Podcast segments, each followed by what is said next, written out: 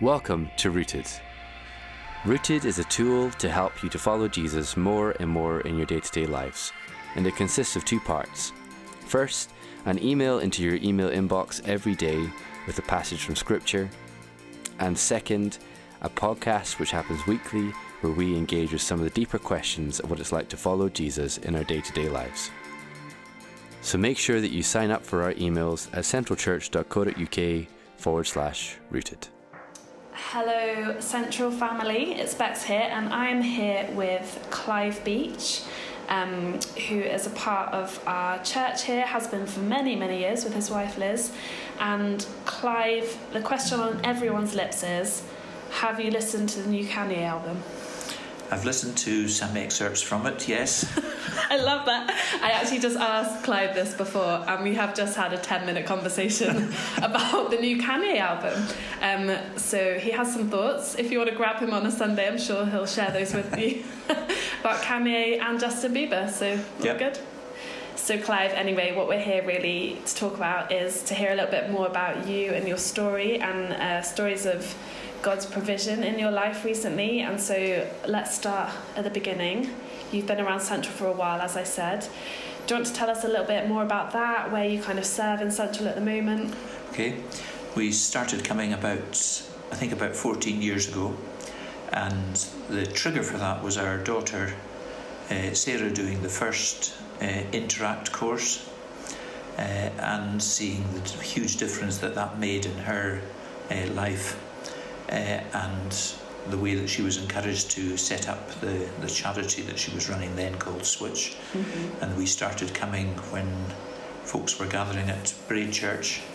We started coming on a Sunday evening and just really appreciated the uh, the teaching and friendship there and and kept coming after that. Great. And in that time, you've also been an elder here, Have Right. yes, and you currently come along around the senior leadership team as well. yeah. And you also oversee the 915 gathering on Um, Sundays. I do.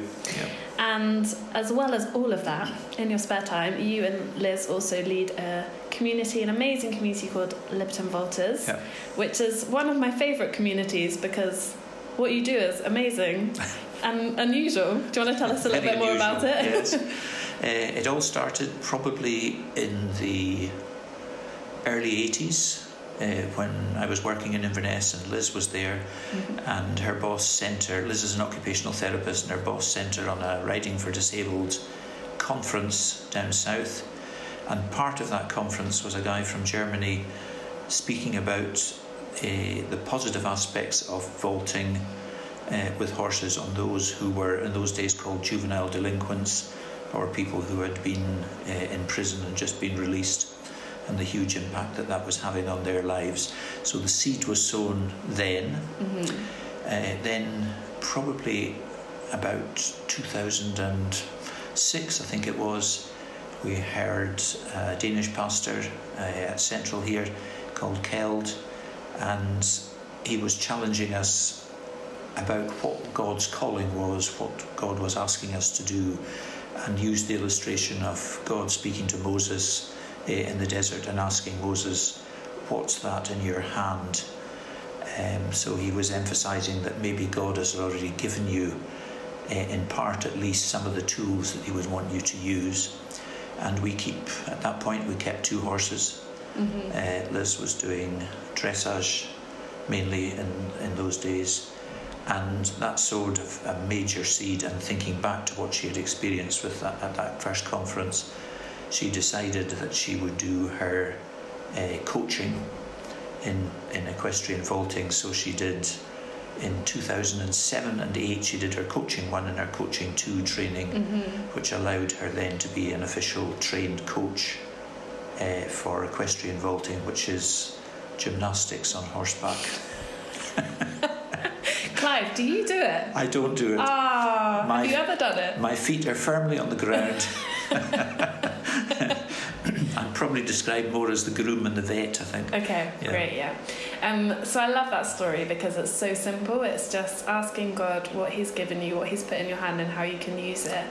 And um, I guess through that very simple act of generosity at the beginning, um, you've seen God's provision, and then you've been telling me about how over the years you've seen God provide um, you guys with finances to fund Yeah. doing what you're doing. Do you want Yeah. to share a bit It more prompted about us when we were uh, setting this up. It prompted us. We needed a, a, a good arena, that? hmm so we uh, invested uh, in it's land that we rent uh, from the council, but um, we've built a, an arena with a proper uh, surface on it, um, and that's 40 metres by 20 metres, and several organisations, including Sported, which helped with some of the equipment, uh, Go For It, who helped uh, finance some of the fencing around the, the arena, um, and some individuals who gave us gifts as well. hmm So, yeah,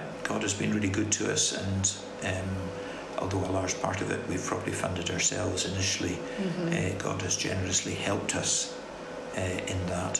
hmm Yeah.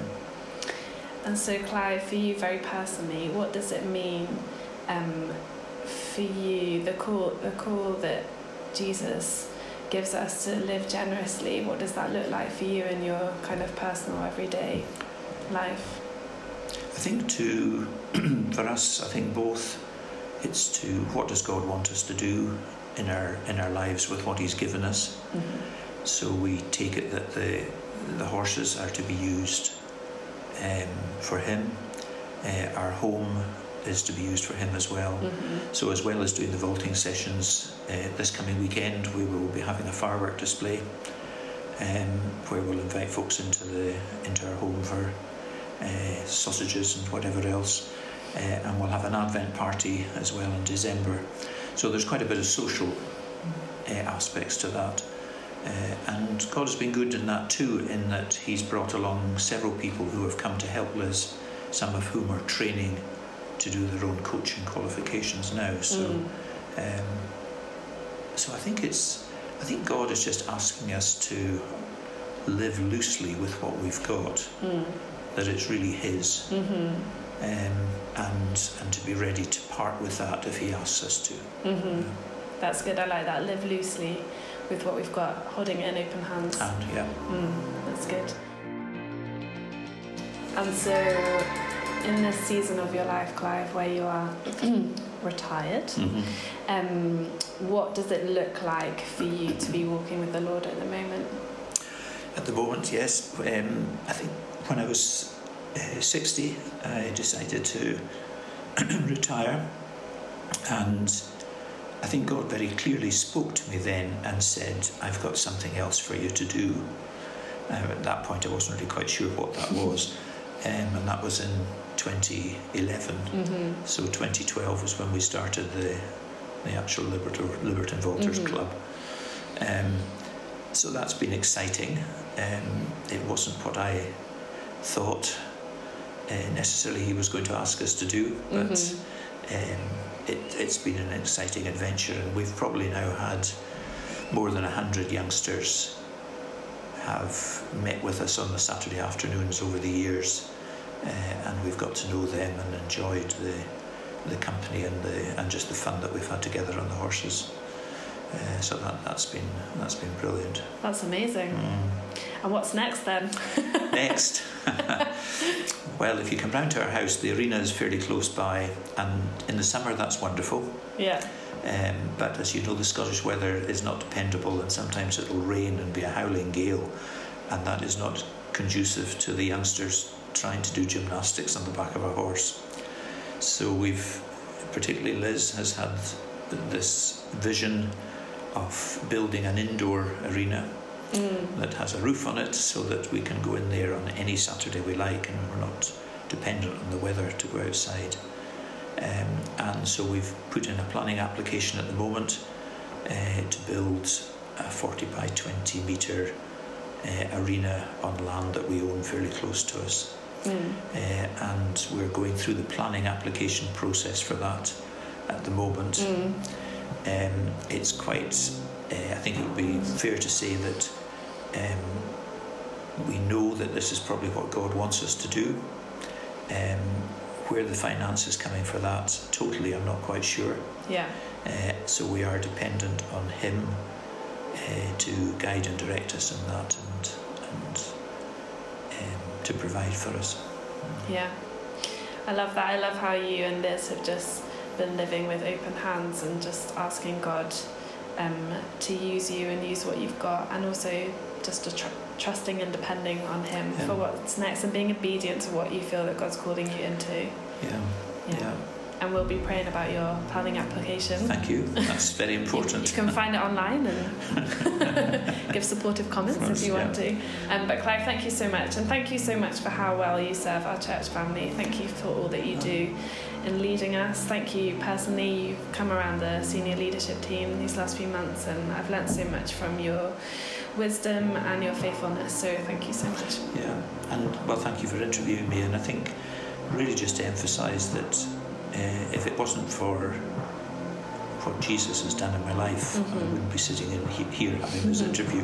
Uh, and and just the thrill of uh, being able to serve Him over the years and hopefully in the years to come is that's something we've got to look forward to yet. Yeah, definitely.